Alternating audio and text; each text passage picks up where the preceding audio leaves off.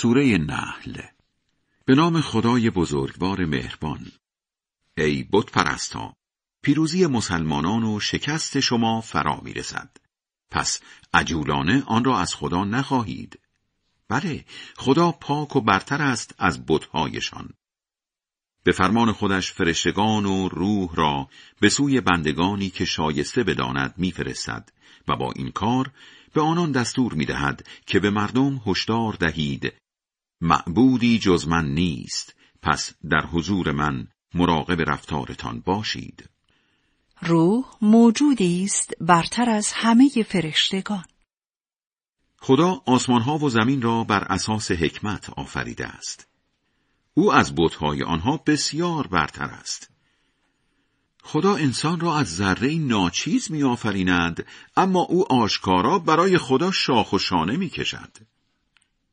خدا چارپایان را برای استفاده تان آفریده است تا با پشم و پوستشان خودتان را از گرما و سرما حفظ کنید و از فراورده های لبنی و گوشتیشان تغذیه کنید. وقت برگرداندنشان از چراگاه و وقت بردنشان به آنجا چه زیبایی ها که نمی بینید. برخی از آنها مثل شتر و گاو بارهایتان را به جاهایی می‌برند که بدون آنها جز با جان کندن زیاد به آنجا نمی رسیدید. بله صاحب اختیارتان دلسوزی مهربان است. حتی همین الان هم در بعضی مناطق صعب العبور بیابانی و کوهستانی که جاده در کار نباشد حیوانی مثل شتر و قاطر از هر وسیله نقلیه‌ای مفیدتر است. رزمندگان ما در جنگ تحمیلی هشت ساله از قاطر در مناطق عملیاتی کردستان استفاده ها می کردند. گردانهای قاطریزه معروف است. خدا اسبها و قاطرها و خرها را هم آفریده است و نیز وسایل نقلیه دیگری را که الان از آنها بیخبرید تا سوارشان شوید و مایه زینتتان باشند. منظور این است که خدای مهربان استعدادها را شکوفا می کند تا با استفاده از مواد خام موجود در طبیعت وسایل نقلیه سریع و راحتی مانند ماشین، قطار، کشتی و هواپیما بسازند و روز به روز از نظر کمی و کیفی آنها را ارتقا دهند. نشان دادن راه درست به عهده خداست. زیرا برخی راهها انحرافی است البته او اگر می‌خواست همه تان را به زور هم که شده به راه درست می برد. اوست که از آسمان برف و باران میفرستد تا آب آشامیدنیتان تأمین شود و درختان و گیاهان رشد کنند و بتوانید دامهایتان را به چرا ببرید. با آن بارندگی ها، کشتزارها، درختان زیتون و خرما، انواع انگور و میوه های گوناگون را هم پرورش می دهد. در آفرینش این همه محصول نشانه ای از یکتایی خداست برای مردمی که فکرشان را به کار میاندازند.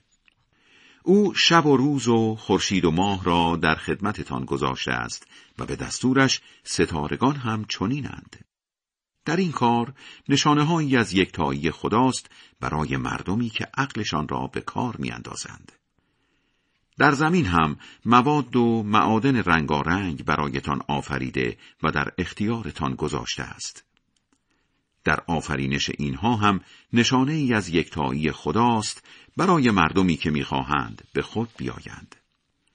هموست که دریا را در اختیارتان گذاشته است تا از دریا گوشت ماهی تر و تازه بخورید و برای زینتتان زیورهایی مانند مروارید بیرون بیاورید. کشتی ها را هم می‌بینی که سینه دریا را میشکافند تا از نعمتهای بیش از اندازه خدا بهرهمند شوید و تا شاید شکر کنید و در زمین کوههایی ریشهدار گذاشت تا زمین با لرزه های دائمش زندگیتان را به هم نریزد. رودها و راهها و علائم مختلفی هم پدید آورد تا در سفرها راحتتر به مقصد برسید. شبروان نیز با ستارگان بتوانند به راهشان ادامه دهند.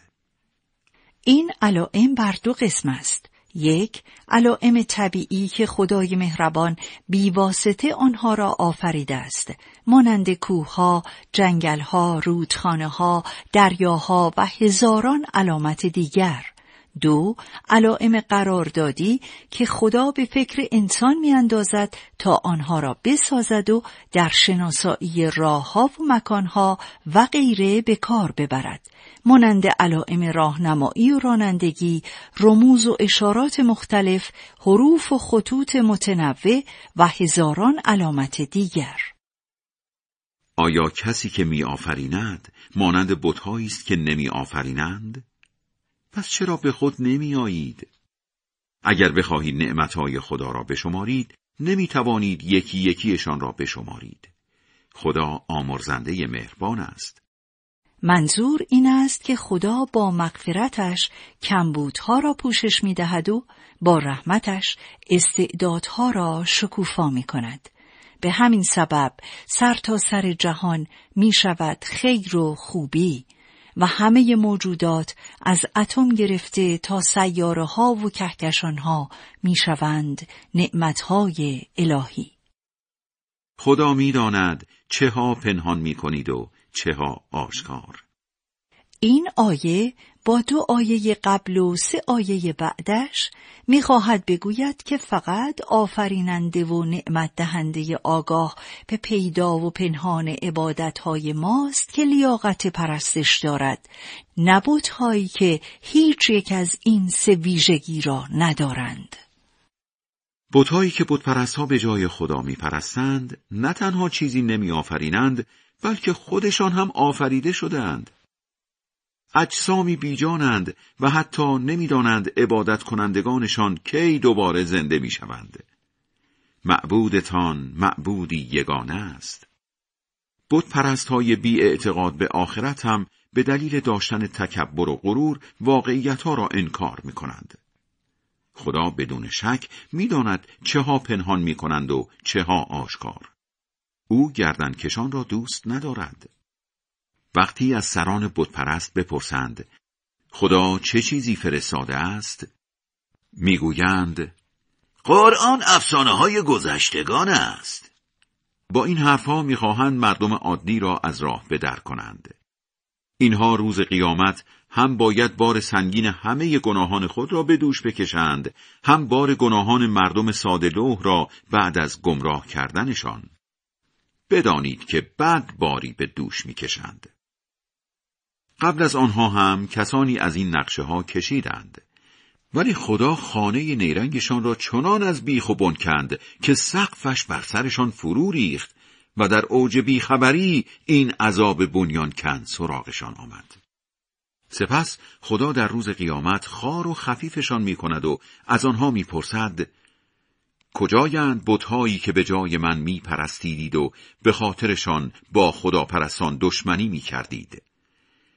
در اینجا افراد با معرفت می‌گویند امروز رسوایی و بدبختی گریبان بیدین ها را می‌گیرد همانهایی که فرشتگان جانشان را می‌گیرند در حالی که به خودشان بد کردند آنها به ناچار سر تسلیم فرود میآورند ولی به دروغ می‌گویند ما هیچ کار بدی نمی کرده ایم.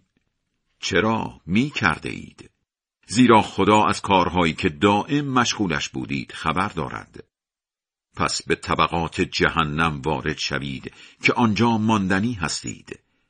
راستی که بد جایی است جایگاه متکبران. همچنین از کسانی که مراقب رفتارشان هستند می‌پرسند خدا چه چیزی فرستاده است؟ جواب می‌دهند سراسر خیر و سعادت. بله کسانی که به دستورهای قرآن عمل کنند در دنیا خوشبختند. البته سرای آخرت برای اینان بهتر است و واقعا که خوب جایی است سرای خود مراقبان.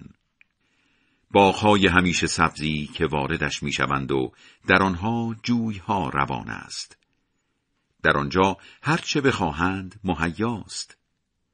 خدا به کسانی که مراقب رفتارشان باشند اینطور پاداش می‌دهد. در حال پاکی از هر گناه فرشتگان جانشان را به آرامی می‌گیرند و به آنان مژده می‌دهند نگران نباشید و به خاطر کارهای خوبتان به سلامت پا به بهشت بگذارید. بتپرستان نکند فقط منتظر همینند که فرشتگان عذاب سراغشان بیایند یا روز قیامت برپا شود. رفتار کسانی که قبل از آنها بودند نیز همین بود. ولی بالاخره نتیجه شوم رفتارهای ناپسندشان به خودشان برگشت و همان عذابهایی به جانشان افتاد که مسخرش می کردند. در واقع خدا به آنها بد نکرد بلکه آنها خودشان به خود بد کردند. پرستا برای توجیه کارهای زشتشان می‌گفتند اگر خدا می‌خواست ما و پدرانمان چیزی غیر از او را نمیپرستیدیم و بی اجازه او چیزی را حرام نمی‌کردیم. رفتار کسانی که قبل از آنها بودند هم همین بود. ولی مگر پیامبران جز رساندن سریح پیام الهی وظیفه دیگری هم دارند؟ وظیفه پیامبران تبلیغ پیام الهی است تا مردم به اختیار خودشان راه درست را از نادرست تشخیص دهند و انتخاب کنند نه اینکه مردم را به زور دیندار کنند. دینداری اجباری که ارزشی ندارد. در آیه بعد هم آمده خواست خدا این است که آنها بت نپرستند و سرخود چیزی را حلال و حرام نکنند. اما این خواستش را به اجبار بر آنها تحمیل نمی کند بلکه می خواهد آنها از روی اختیار تسلیم خواسته های او باشند. برای هر ملتی پیامبری فرستادیم تا بگوید خدا را بندگی کرده و از تاغوت دوری کنید. آنگاه خدا دست گروهی را گرفت که از خود لیاقت نشان دادند و گروهی هم با بیلیاقتیشان سزاوار گمراهی شدند. پس به گوشه و کنار دنیا سفر کنید و ببینید آخر عاقبت آنهایی که آیه های خدا را دروغ دانستند چه شد. هر چقدر هم برای هدایت آنها حرس بزنی باز بیفایده است. زیرا خدا مردم لجبازی را که به حال خودشان رها کرده است به مقصد نمی رساند. آنها دیگر یاوری ندارند. بودپرست سفت و سخت به خدا قسم می‌خورند که خدا هرگز مرده ها را دوباره زنده نمی کند. چرا زنده می کند؟ این وعده حقی است بر عهده خدا. اما بیشتر مردم قافل و بیخبرند. بله، خدا آنها را دوباره زنده می کند تا هر چیزی را که سرش اختلاف داشته اند برایشان روشن کند و تا چنین منکرانی بفهمند که قسم دروغ میخوردند. وقتی چیزی را بخواهیم فقط تا فرمان بدهیم باش به سرعت به وجود می آید. مسلمانانی که به انگیزه رهایی از آزار دیگران به سرزمین های دیگر مهاجرت می کنند زندگی سالم و راحتی روزیشان می کنیم. کاش می دانستند که زندگی آخرت به مراتب سالمتر و راحتتر است. همان مهاجرانی که صبوری به خرج می دهند و به خدا توکل می کنند. قبل از تو هم تمام فرستاده های ما برای پیامبری انسانهایی بودند از جنس مردم با این فرق که به آنها وحی می کردیم. اگر از این بیخبرید خب از عالمان یهود بپرسید. بله، پیامبران را با دلیلهای روشن و کتابهای آسمانی فرستادیم. قرآن را هم به سوی تو فرستادیم تا به تدریج مردم را با معارفی آشنا کنی که به سویشان فرستاده شده و بلکه درباره شخصیت تو و پیامبریت فکر کنند. بودپرستهایی که با هیلگری مرتکب کارهای زشت می‌شوند آیا مطمئنند که خدا آنها را در قعر زمین فرو نمی‌برد؟ یا از جایی که فکرش را نمی کنند عذاب سراغشان نمی آید؟ یا با همان پیشرفت های مادیشان طوری عذابشان نمی کند که دیگر نتوانند حریف خدا شوند؟ یا به ترس و ناامنی گرفتارشان نمی سازد؟ البته خدا دلسوزی مهربان است. آیا بتپرست ها ندیدند که چطور حتی سایه آفریده های خدا هم سجد کنان و با فروتنی به چپ و راست حرکت می کنند؟ نه تنها سایه ها بلکه همه جنبندگان آسمان ها و زمین برای خدا سجده می کنند و فرشتگان هم بی هیچ تکبری در برابرش سجده می کنند و از خدای والاتر از خودشان حساب می‌برند و هایشان را به بهترین شکل انجام می‌دهند. خدا فرمان داده است برای خود دو معبود انتخاب نکنید زیرا معبود باید یگانه باشد. پس فقط از من حساب ببرید و مرا بپرستید. بتپرست ها می گفتند آفریدگار عالم خداست. اما اداره عالم را به دست موجوداتی قوی و کامل مثل فرشتگان و بعضی از جنیان و آدمیان سپرده است. همچنین پرستش بعد از شناسایی ممکن است و ما چون نمی توانیم خدا را کاملا بشناسیم نمی توانیم او را بپرستیم بلکه مجبوریم تدبیر کنندگان عالم را بپرستیم.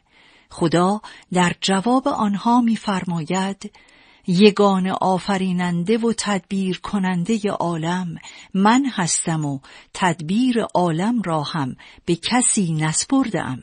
پس فقط باید مرا بپرستید. آنچه در آسمان ها و زمین است فقط مال اوست و ارائه برنامه زندگی هم مخصوص اوست. با این حال آیا جز او را بندگی می کنید؟ هر نعمتی که در اختیار شماست از طرف خداست. تا مشکلات سراغتان می آید رو به خدا نعره می کشید اما همین که مشکلاتتان را برطرف می کند ای از شما علتهای دیگری را برطرف کننده مشکلات می پندارند. آخرش هم نعمتهایی را که به آنها داده ایم ناشکری می کنند. خوش باشید بالاخره خواهید فهمید. در رسیدن آنچه روزیشان کرده ایم علتهایی را سهیم می‌دانند که از تأثیراتشان اطلاع دقیقی ندارند. به خدا قسم به خاطر این دروغ بافیهایتان بازخواست می‌شوید. با آنکه خدا از داشتن فرزند منزه است، فرشتگان را دختران او میپندارند و پسران را برای خود میپسندند. هر وقت به یکی از آنها خبر می دهند که دختردار شده است، رنگ از رویش می پرد و خودخوری می کند. از ناگواری خبری که به او داده اند از قوم و قبیلش مخفی می شود و نمی‌داند که با سرفکندگی بزرگش کند یا زنده بگورش کند. هان، رفتار دوگانه را ببین که برای خدا دختر و برای خود پسر می‌خواهند. صفات زشت مال کسانی است که آخرت را باور ندارند و صفات برتر مال خداست زیرا او شکست ناپذیر کار درست است اگر خدا مردم را به سزای ستمکاریشان مجازات می کرد هیچ موجود زنده ای روی زمین باقی نمی ماند. ولی تا مدت معینی به آنها مهلت می دهد. وقتی عجلشان فرا برسد نمی توانند حتی برای لحظه هم آن را عقب و جلو بیندازند. دلیل این مطلب این است که ستمکاران از سر ظلم و گناهشان نابود می شدند و انبیا و ائمه و اولیای معصوم علیهم السلام هم اصلا به دنیا نمی آمدند زیرا بالاخره در نیاکانشان گناهکارانی پیدا می شد. حیوانات نیز نابود می شدند چون آنها به خاطر انسانها آفریده شدند و با نابودی انسانها بقای حیوانات هم بیفایده بود. دختردار شدنی را که برای خود نمیپسندند برای خدا میپسندند. از طرف دیگر گمان می کنند که پسردار شدن خوشبختی می آورد. واقعا که هر حرف نامربوطی که به زبانشان می آید می گویند. بدون شک نه تنها آتش نصیبشان می شود زودتر از همه هم واردش می شوند.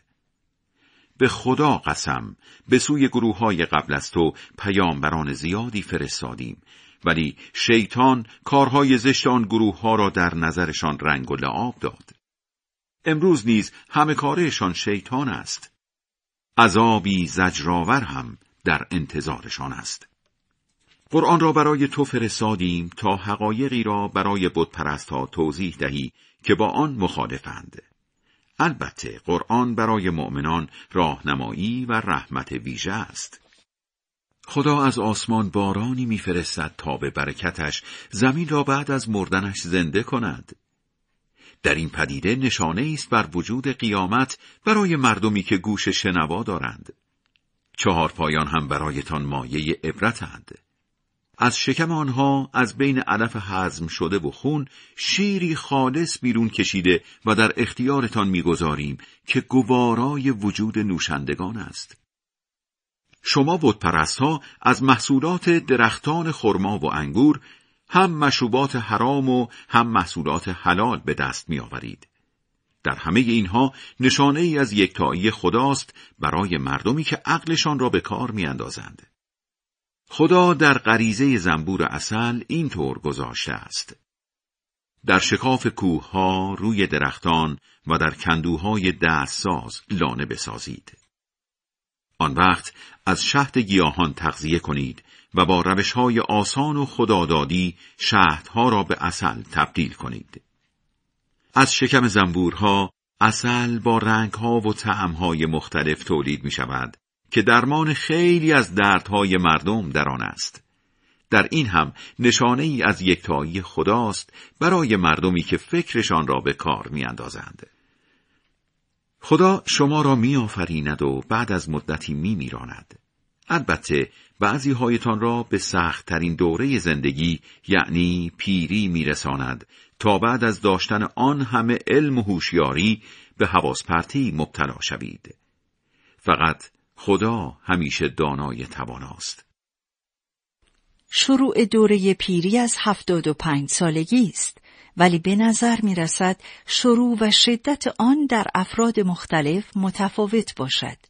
همچنین دوران پیری دوران سختی است اما بندگان خوب خدا که عمری را با صداقت و درستکاری زندگی کرده اند با امید و عشق وصف نشدنی برای مرگ و دیدار خدا فرشتگان پیامبران ائمه اولیای الهی علیهم السلام و دوستان و اقوام خوب خود که قبلا از دنیا رفته اند لحظه شماری می کنند.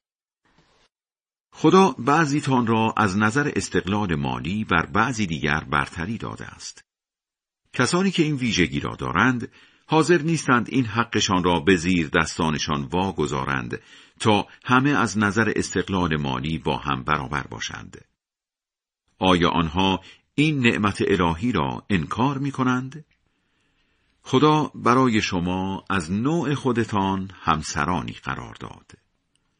از همسرانتان نیز بچه ها و نوه هایی به وجود می آورد و از نعمتهای پاک و پاکیزه روزیتان می کند.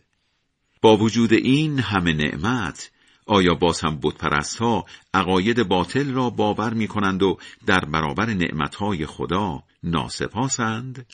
آیا به جای خدا بتهایی را میپرستند که نه تنها اختیار رزق و روزیشان را ندارند بلکه در آسمان ها و زمین اختیار چیزی را ندارند اصلا آن بتها ارزه هیچ کاری ندارند.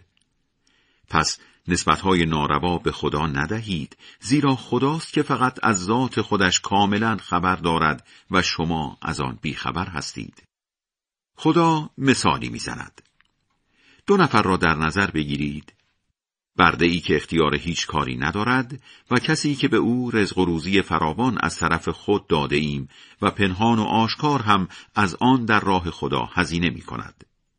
این دو یکی اند؟ الحمدلله که بتها هم در مقایسه با خدا هیچ کارند. هرچند بیشتر بت این حقیقت را نمی‌دانند. خدا مثال دیگری می‌زند. یا دو نفر را در نظر بگیرید که یکی از آنها برده ای زبان نفهم است و ارزه هیچ کاری ندارد و سربار صاحب خود است. صاحبش دنبال هر کاری میفرستدش او از پس آن بر نمی آید. اما دیگری شخص زرنگی است که نه تنها خودش در راه درست است بلکه دیگران را هم به رعایت میان روی در زندگی سفارش می کند. این دو نفر یکسانند؟ اسرار آسمان ها و زمین از جمله اسرار قیامت فقط در اختیار خداست.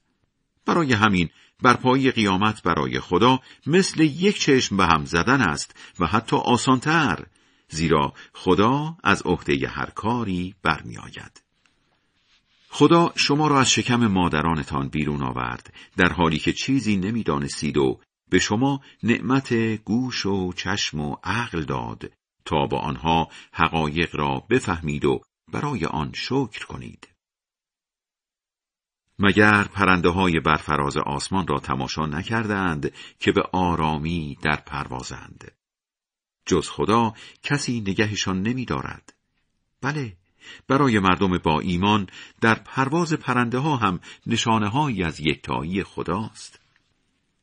خدا برایتان شرایطی آماده کرده که بعضی خانه هایتان را ثابت بسازید و بعضی را سیار.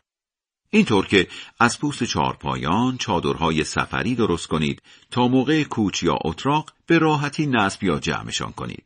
همچنین بتوانید از پشم و کرک و موی چارپایان نیز برای خودتان اسباب زندگی فراهم کنید و تا وقتی نیاز دارید از آنها استفاده کنید. امروزه انسان با عقل خداداد از مواد جدید و سبک انواع چادر و اتاقک های چرخدار می سازد. خدا برای راحتیتان از آفریده هایش سایه و سایبان پدید آورد و برای اتراقتان در دل کوه ها پناهگاه های آفرید و کاری کرد که بتوانید برای حفظ خودتان از سرما و گرما لباس های نازک و زخیم تهیه کنید. همچنین برای حفظ خودتان در برابر تیر و ترکش زره و جلیقه بسازید. خدا نعمتهایش را اینطور برایتان کامل می کند تا تسلیم فرمانهایش شوید. اگر با وجود این همه نعمت باز سرپیچی کردند، غم نخور. وظیفه تو فقط رساندن سریح پیام الهی است. نعمتهای خدا را می شناسند، اما نادیدهش می گیرند و بیشترشان ناشکرند. در صحنه قیامت از هر ملتی شاهدی بر کارهایشان فرا می‌خوانیم آن وقت به بیدین ها نه اجازه عذرخواهی داده می شود نه اجازه جبران گذشته. وقتی بدکارها با عذاب روبرو شوند متوجه می شوند که نه از عذابشان کم می کنند و نه مهلت فرار به آنها می دهند. وقتی ها با بتهایشان روبرو می شوند می گویند خدایا اینها همان بتهای ماست که به جای تو می پرستیدیم.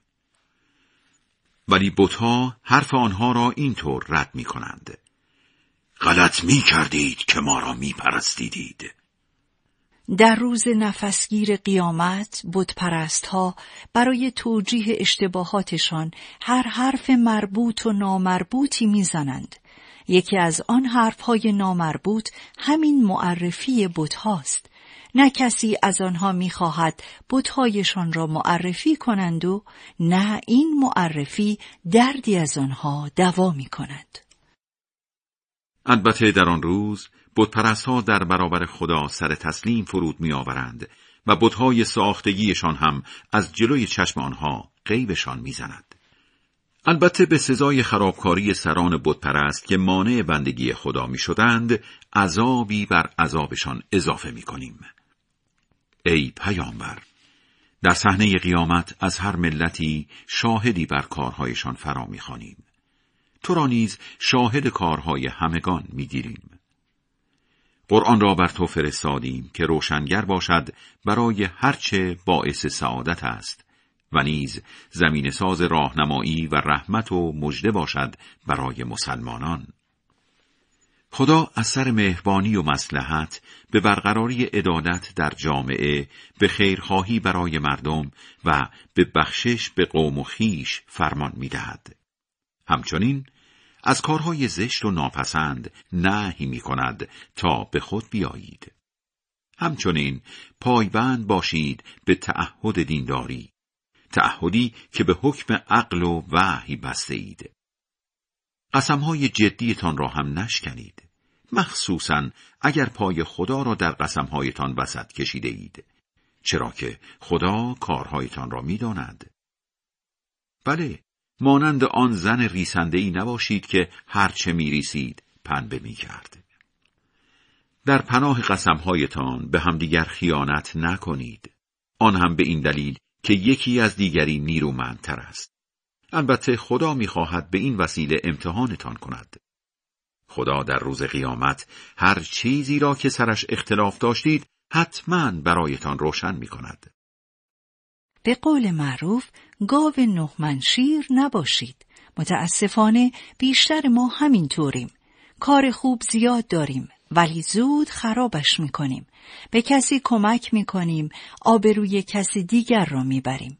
با مردم خوش برخوردیم با خانواده بداخلاق.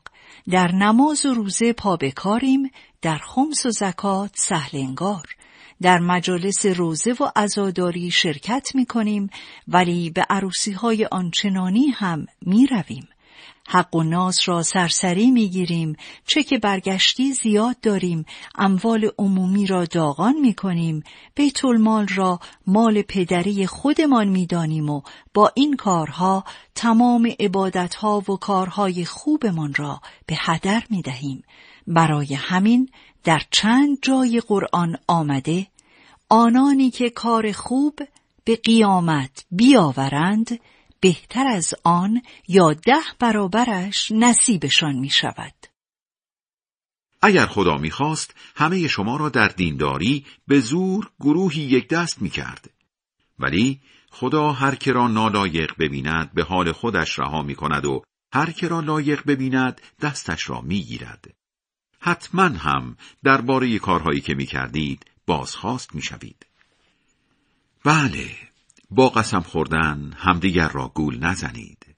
مبادا با این دقلکاری قدم استواری بلغزد و مبادا به سزای اینکه مانع بندگی خدا شده اید گرفتار بدبختی و بلا شوید و عذابی بی اندازه گریبانتان را بگیرد.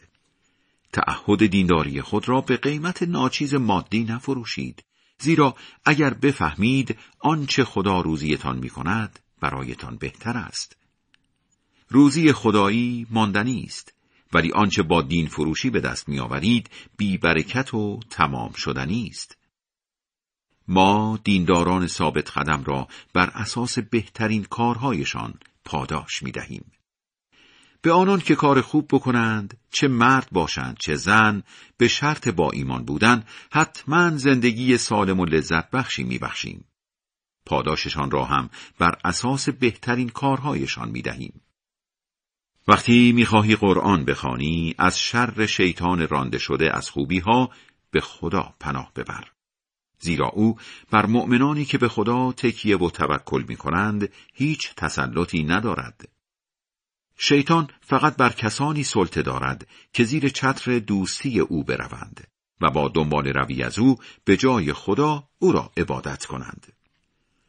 در حقیقت پیروی از شیطان به نوعی عبادت شیطان محسوب می شود. عبادت غیر خدا هم یعنی شرک. وقتی آیه ای را با حکمی جدید به جای آیه دیگر می‌گذاریم بیدین ها به تو تهمت می‌زنند تو از خودت آیه درست می‌کنی اینطور نیست خدا کاملا می‌داند که چه چیزی را میفرستد ولی بیشترشان دلیل تغییر احکام را نمی‌دانند بگو که جبرئیل به شایستگی آیه های جایگزین را از طرف خدا آورده است تا مؤمنان را ثابت قدم کند و زمین ساز راهنمایی مسلمانان و مجدهی برای آنان باشد. ما خوب می‌دانیم که بتپرستها می‌گویند این قرآن از طرف خدا نیست و انسانی آن را به محمد یاد می‌دهد. چون این نیست. زبان کسی که قرآن را ساخته و پرداخته او می‌دانند عربی نارساست و زبان قرآن عربی گویاست. برخی افراد که آیه های خدا را باور نمی کنند، نه تنها خدا دستشان را نمی‌گیرد بلکه عذابی دردناک هم نصیبشان می شود. فقط کسانی دروغ بافی می کنند که آیه های خدا را باور نمی کنند. دروغگوی واقعی آنها هستند نه پیامبر و مؤمنان. آنهایی که بعد از اسلام آوردن دوباره به خدا کافر شوند و با میل و رغبت بیدینی را در آغوش بگیرند به خشم خدا گرفتار شده و عذابی شدید نصیبشان می شود. اما خشم و عذاب خدا به آنانی نمی رسد که دلشان به ایمان قرص باشد ولی زیر فشار و شکنجه مجبورشان کنند که به زبان چیزی بگویند. نام این اقرار مسلحتی تقیه است. در تقیه باطن انسان خوب است و ظاهرش نه. برعکس نفاق که در آن باطن انسان خراب است و ظاهرش پسندیده. آن خشم و عذاب الهی به این دلیل است که آنها زندگی دنیا را بر آخرت ترجیح دادند و خدا دست چنین جماعت بیدینی را نمی‌گیرد. آنها کسانی هستند که خدا بر دلها و گوشها و چشمهایشان مهر بدبختی و بیخبری زده است و آنها همان کسانی هستند که خودشان را به قفلت زدند. بدون شک آنها در آخرت سرمایه عمرشان را باختند. اما برخی افراد که بعد از تحمل آن همه رنج و شکنجه مهاجرت کردند و در راه خدا جنگیدند و صبوری ورزیدند خدا با آنان از این به بعد حتما آمرزنده و مهربان رفتار خواهد کرد. آن هم روزی که در آن هر کس که می آید به فکر دفاع از خودش است و در عدالت محض تمام کارهای هر کس را کامل به او پس می دهند. خدا داستان شهری را مثال می‌زند که مردمش در امنیت و آرامش کامل به سر می بردند و رزق و روزیشان از هر طرف سرازیر بود. ولی ساکنانش با زرنگ بازی در برابر نعمتهای الهی ناشکری کردند. خدا هم به سزای این همه زرنگ بازی رکود اقتصادی و ناامنی را به جانشان انداخت. البته پیامبری از خودشان برای راهنماییشان برخاست اما به او برچسب دروغگویی زدند. پس در حال کفران نعمت عذاب الهی در برشان گرفت. بنابراین از رزق خدادادی حلال و پاکیزه بخورید و شکرگزار نعمتهای خدا باشید. البته اگر فقط او را بندگی می کنید. شکر یعنی نعمتهای خدا را درست و در جای خود مصرف کردن. خدا خوردن اینها را بر شما حرام کرده است. گوشت حیوان مرده، خون، گوشت خوک و حیوانی که وقت سربریدن نام غیر خدا بر آن بردند. ولی کسی که برای حفظ جانش آن هم با بیمیلی و به اندازه ضرورت مجبور به خوردنشان شود گناهی به گردنش نیست چون خدا آمرزنده مهربان است. هر حرفی به زبانتان میآید نگویید و به دروغ نگویید این حلال است و آن حرام. تا با این کار دروغی به خدا نسبت دهید. کسانی که به خدا دروغ میبندند خوشبخت نمی‌شوند. ممکن است با این دروغ بافی بهره ناچیزی گیرشان بیاید ولی عذابی زجرآور هم نصیبشان می شود. البته برای یهودیان نعمتهای دیگری را هم حرام کردیم که قبلا برایت شرح داده ایم. در واقع ما به آنها بد نکردیم بلکه آنها خودشان به خود بد کردند. این عبارت به آیه 146 سوره انعام که در آن آیه خوردن گوشت بعضی حیوانات و پیه و چربی گاو و گوسفند نیز برای یهودیان حرام اعلام شده بود. با این همه کسانی که از سر ندانم کاری خطایی کردند و بعد از آن توبه کرده و سراغ جبران گذشته رفتند خدا با آنان از این به بعد آمرزنده و مهربان رفتار خواهد کرد. ابراهیم یک تنه یک امت بود و در پیشگاه خدا فروتن و میان رو بود و هرگز بود نپرستید. شکرگزار نعمتهای خدا هم بود. پس خدا او را انتخاب کرد و در راه درست زندگی گذاشت. به او در دنیا خوبی عطا کردیم و در آخرت از شایستگان برتر خواهد بود. منظور از شایستگان برتر محمد و آل محمد علیهم السلام هستند وگرنه حضرت ابراهیم و سایر پیامبران علیهم السلام در همین دنیا جزو شایستگان بودند. سپس به تو اینطور وحی کردیم. دنبال رو دین ابراهیم حقگرا و میان رو باش چرا که او هرگز بت نپرستید. در ضمن دستور ممنوع بودن ماهیگیری در روزهای شنبه فقط برای آزمایش یهودیان بود ولی آنها با این دستور به مخالفت برخواستند. خدا در روز قیامت به خاطر سرپیچی هایشان آنها را محاکمه می کند. ای پیامبر مردم را همیشه با دلیل قانع کننده و نصیحت دلسوزانه به راه خدا دعوت کن. همچنین با بهترین روش با آنها به بحث و مناظره بنشین. البته خدا بهتر می‌داند حال آنهایی را که از راهش به در شده اند یا در راه درست هستند. اگر کارتان با مشرکان به دعوا کشید و قصد انتقام گرفتن داشتید به همان اندازه ای که آزارتان رسانده اند تنبیهشان کنید. البته اگر می توانید باز صبوری کنید زیرا این رفتار برازنده صابران است. بله ای پیامبر صبوری کن. البته تو بدون کمک خدا نمی توانی صبور باشی. از گمراهی بتپرست ها هم غم نخور و از نقشه هایی که می‌کشند دلگیر نشو. زیرا خدا در کنار کسانی است که صبر و حوصله می کنند و نیز در کنار نیکوکاران است. خدای بلند مرتبه بزرگ راست می‌گوید.